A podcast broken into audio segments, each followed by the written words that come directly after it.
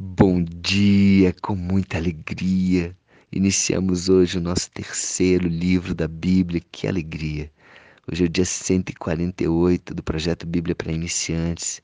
Terminamos Atos e hoje começamos Romanos. Já passamos também por Mateus e eu selecionei um trecho um pouco menor hoje porque eu quero me ater um pouco também ao contexto, né? explicar um pouco aqui o contexto que essa carta foi escrita por Paulo, tá?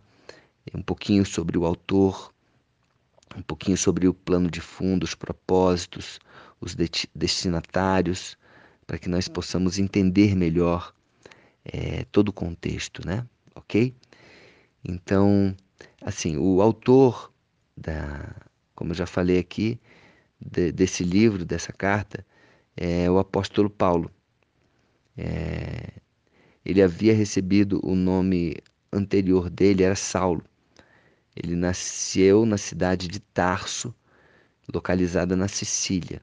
E ele, como cidadão de Roma, os membros da sua família provavelmente eram muito ricos, muito socialmente influentes também.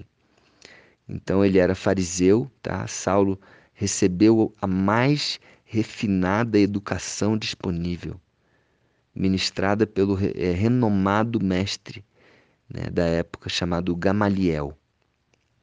Gamaliel era um fariseu renomado que era é, escriba, que era intérprete da lei, e ele, e ele era é, o professor de, de Saulo né, naquela época.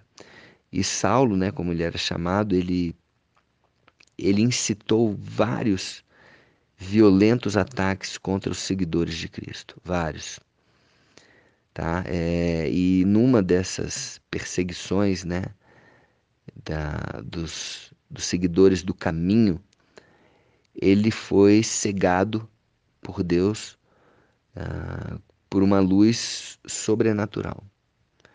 E nesse momento ali, ele ouviu uma voz poderosa e era a voz de Jesus Cristo dizendo: Saulo, por que me persegues? Naquele momento ele ele sentiu, foi uma experiência fortíssima, ele ficou cego ali, ficou ali três dias cego.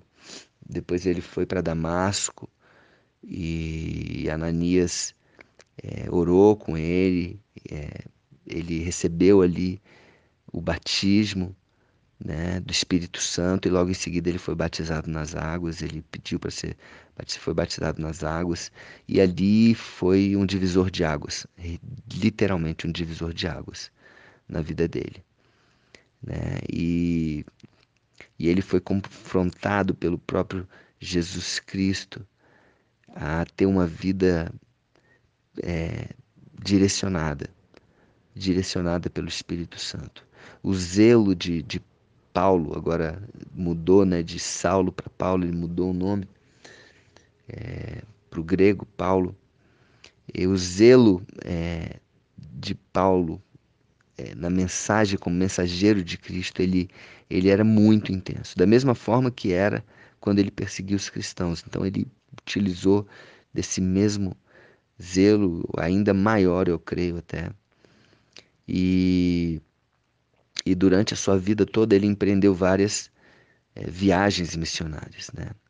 Ele foi ungido assim por Deus como apóstolo e apóstolo é aquele que que vai abrir novas frentes, é aquele que, que é enviado por Deus para uma missão e de, de abrir novas frentes né, para a igreja.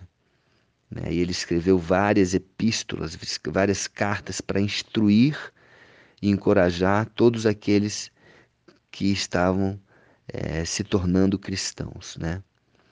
Então, Paulo eh, escreveu muitas cartas preciosíssimas, né, guiadas pelo Espírito Santo. A vida dele toda foi guiada pelo Espírito Santo após a, a conversão dele a Jesus. Então, cartas inspiradas pelo Espírito Santo. É, é, é, not, é notório isso.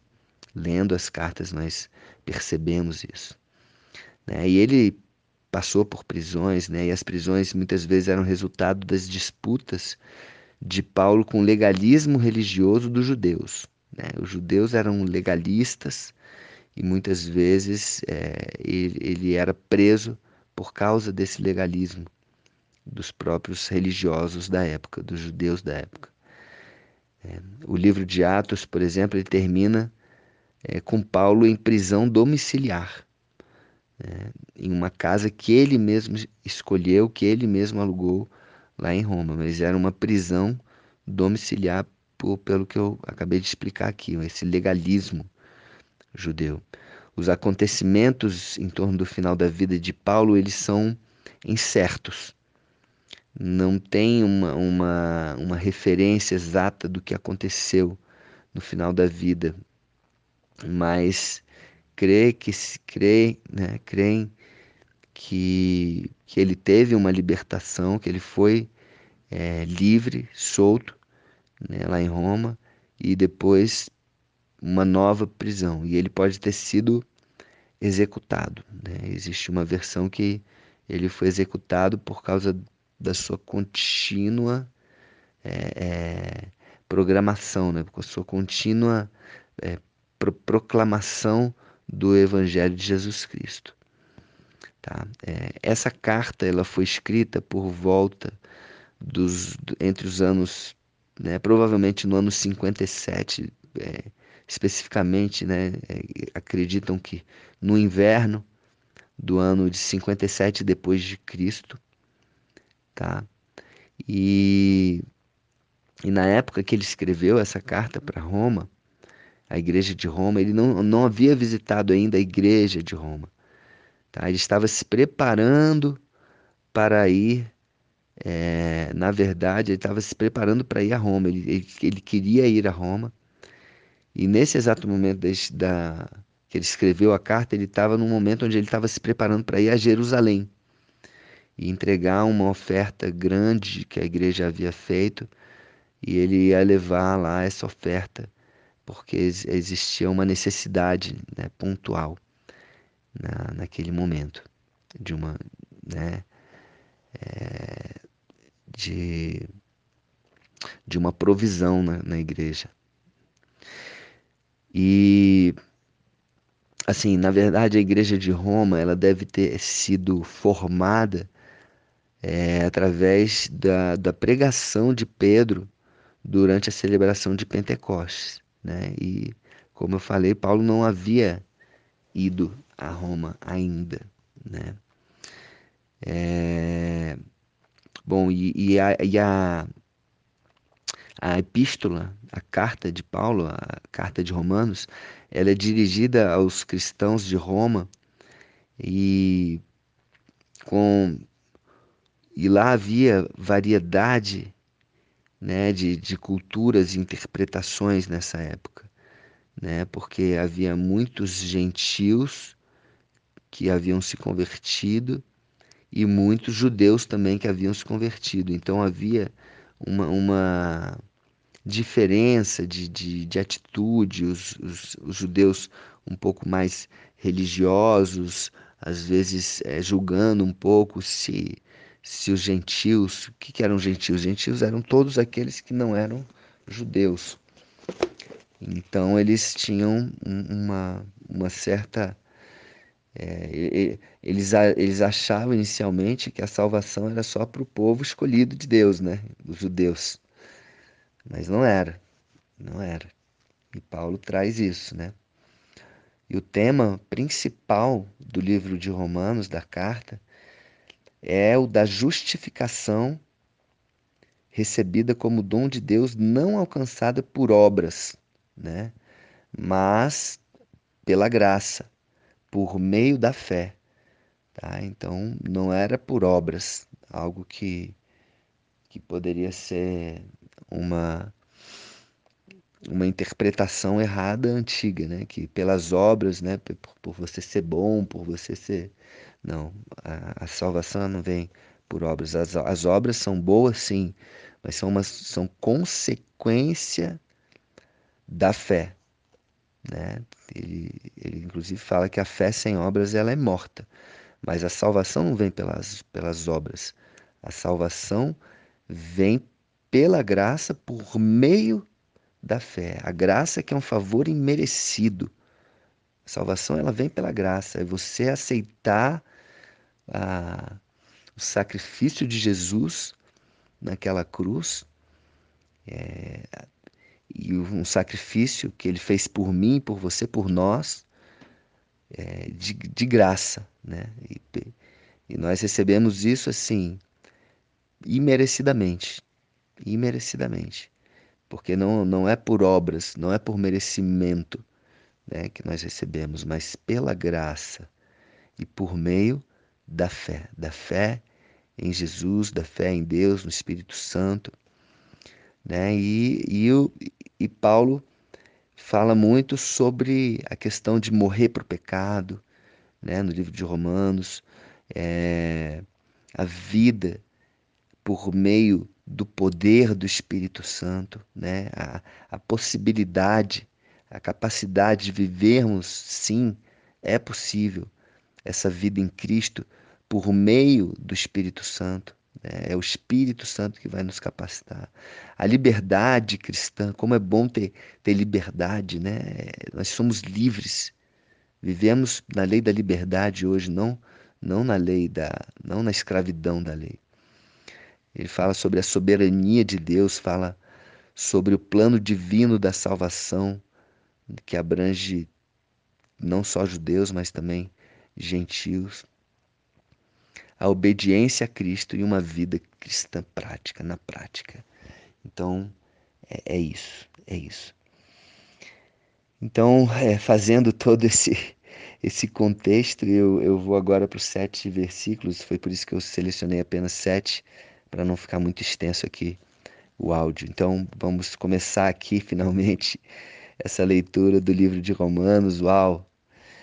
Então vamos lá, versículo 1. Paulo, servo de Jesus Cristo, chamado para ser apóstolo, separado para o evangelho de Deus, o qual foi por Deus outrora prometido por intermédio dos seus profetas nas sagradas Escrituras, com respeito a seu filho, Jesus, o qual, segundo a carne, veio da descendência de Davi e foi designado Filho de Deus com poder, segundo o Espírito da Santidade, pela ressurreição dos mortos, a saber, Jesus Cristo, nosso Senhor, por intermédio de quem viemos a receber graça, olha só aqui falando, a receber graça e apostolado por amor do seu nome, para a obediência por fé, aqui falando de fé, entre todos os gentios, de cujo número sois também vós chamados para serdes de Jesus Cristo.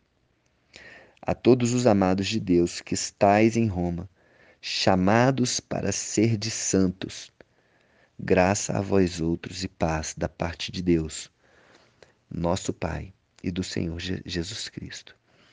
Eu quero me ater aqui ao que Paulo falou aqui nesse último versículo: chamados para serdes santos. Eu e você somos chamados para sermos santos. Pode acreditar. O próprio Jesus fala, fala nos evangelhos: sede santos, porque eu sou santo. Sede santos, porque eu sou santo. E o que, que é ser santo? Ser santo não é ser um, um, um intérprete, um, um elo entre, entre o povo, entre mim, entre eu e, e Jesus. Não, não precisa dessa, dessa ligação. Não precisa desse elo. Eu já tenho uma ligação direta. Ser santo é ser separado para um propósito, ser, ser separado para viver uma vida com Deus, ser separado dos prazeres do mundo, separado da loucura do mundo, né? dos pecados do mundo. Isso é ser santo. Ser santo é isso, ser separado para um propósito grandioso, um propósito de Deus. Então, com esse conceito, eu desafio você a levantar a sua mão e falar assim: Eu sou santo. Faz isso aí, eu estou aqui com você. Eu sou santo. Pode, pode acreditar. Mesmo que profetizando, mesmo que na fé, mesmo que você não acredite nisso, fale aí. Eu sou santo. Ou você, mulher, eu sou santa. Sim, santo, separado para um propósito. Que eu e você tenhamos essa consciência, que eu e você sejamos separados para um propósito de Deus. Amém? Que não nos contaminemos com o pecado do mundo, que não nos contaminemos com os prazeres do mundo que nos tiram do foco. Ser santo é ter um foco, é ter, é ter foco, é estar focado. Ok? Então que eu e você sejamos santos, que eu e você sejamos focados para agradar o coração de Deus. Esse é o nosso foco. Esse é o nosso alvo. Agradar o coração de Deus. E só tem uma forma de agradar. É se entregar a Deus, é buscar essa intimidade e conhecer o coração de Deus. E através desse, desse projeto, através dessa leitura da Bíblia, nós estamos aqui fazendo justamente isso, conhecendo o coração de Deus, para que assim possamos alegrá-lo, para que assim possamos ter uma vida e uma vida em abundância. Amém? Então é isso, pessoal. Estou feliz. Hoje é um dia incrível, um dia fantástico, um dia que se inicia essa leitura desse livro tão impactante. Vamos estar juntos, então, é, nesse propósito, separados para esse propósito, de agradar o coração de Deus. Um beijo no coração. Deus é bom.